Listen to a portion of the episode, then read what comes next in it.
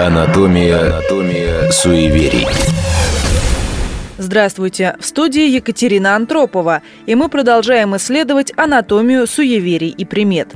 Откуда они взялись, зачем были придуманы и скрывается ли в них какое-то рациональное зерно. «Любите ли вы театр так, как люблю его я?» – восклицал знаменитый литературный критик Виссарион Белинский и многие-многие вслед за ним. Фраза стала крылатой, и под ней с удовольствием подписывается, наверное, каждый заядлый театрал.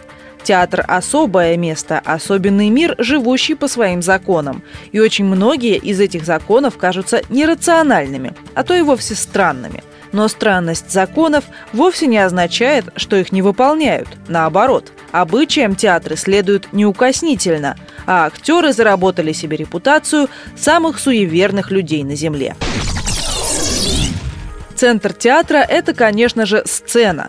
В конце концов, артисты могут выступать и под открытым небом, но подмостки у них будут обязательно, даже если они сколочены на старую руку из каких-то старых досок.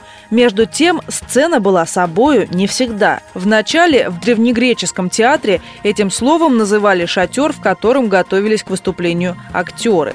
Затем сцена стала частью декораций, а само театральное действие проходило в оркестре, название которой буквально переводится как «место для плясок». Оркестр это как раз и напоминало современную сцену – круглая или полукруглая площадка для выступлений театральных актеров, хора или музыкантов.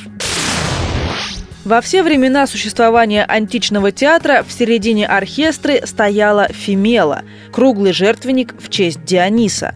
На нем приносили жертву перед началом представления, обычно свинью. То есть место выступления актеров было своего рода храмом.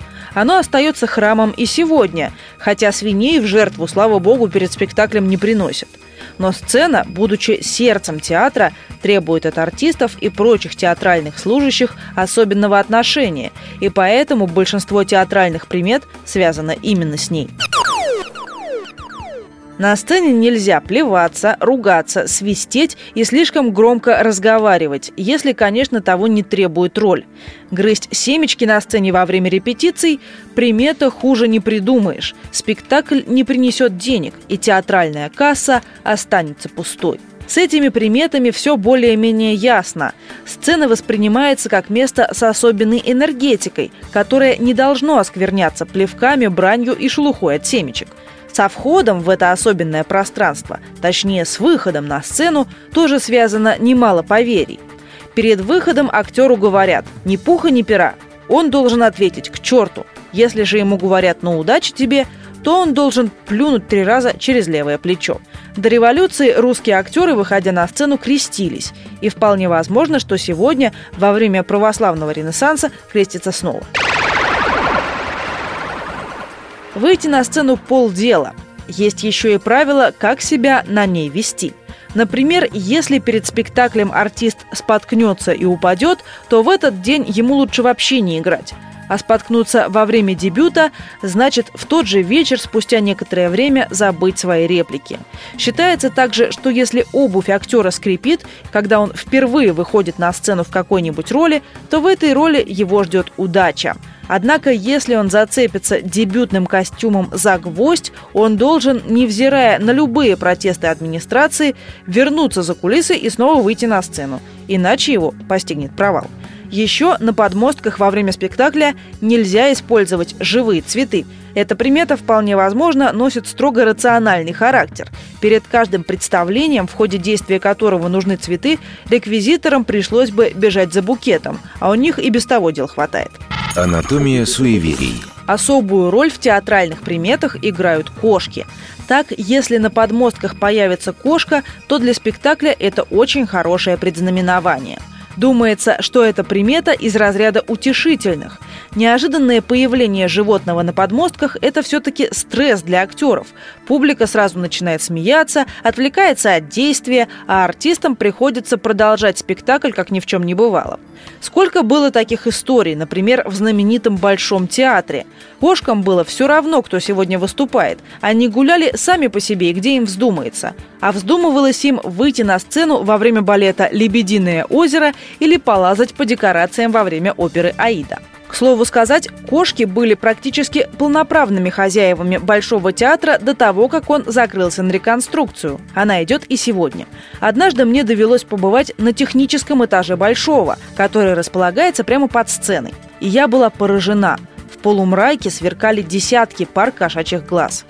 Когда под сценой Большого театра стали водиться кошки, неясно. Но вполне возможно, что произошло это давно, и огромное кошачье поголовье в театре терпели потому, что эти стаи искоренили другую напасть – мышей.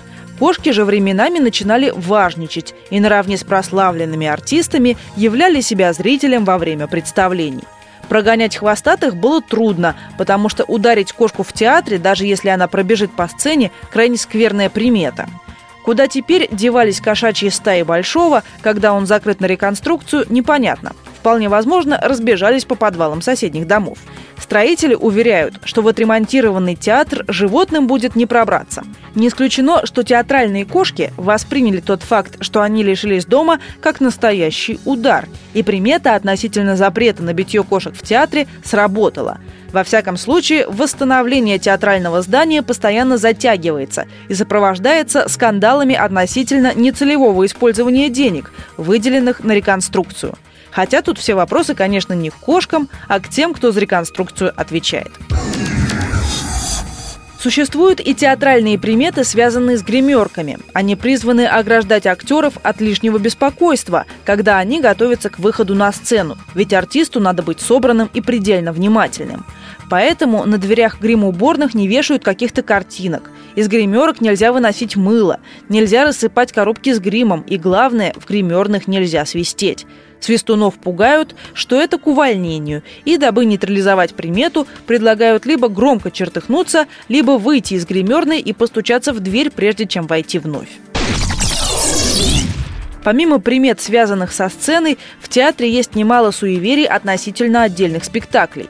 Например, «Золушка» считается счастливым спектаклем, а «Макбет» наоборот несчастливым. Возможно, здесь многое зависит от содержания пьес. Трудно себе представить более утешительную историю, чем «Золушка». Историю о том, что доброта, скромность и трудолюбие бывают в итоге вознаграждены королевской короной. А в Макбете все наоборот, очень уж мрачно. Предательство, кровь, шабаш, ведьм.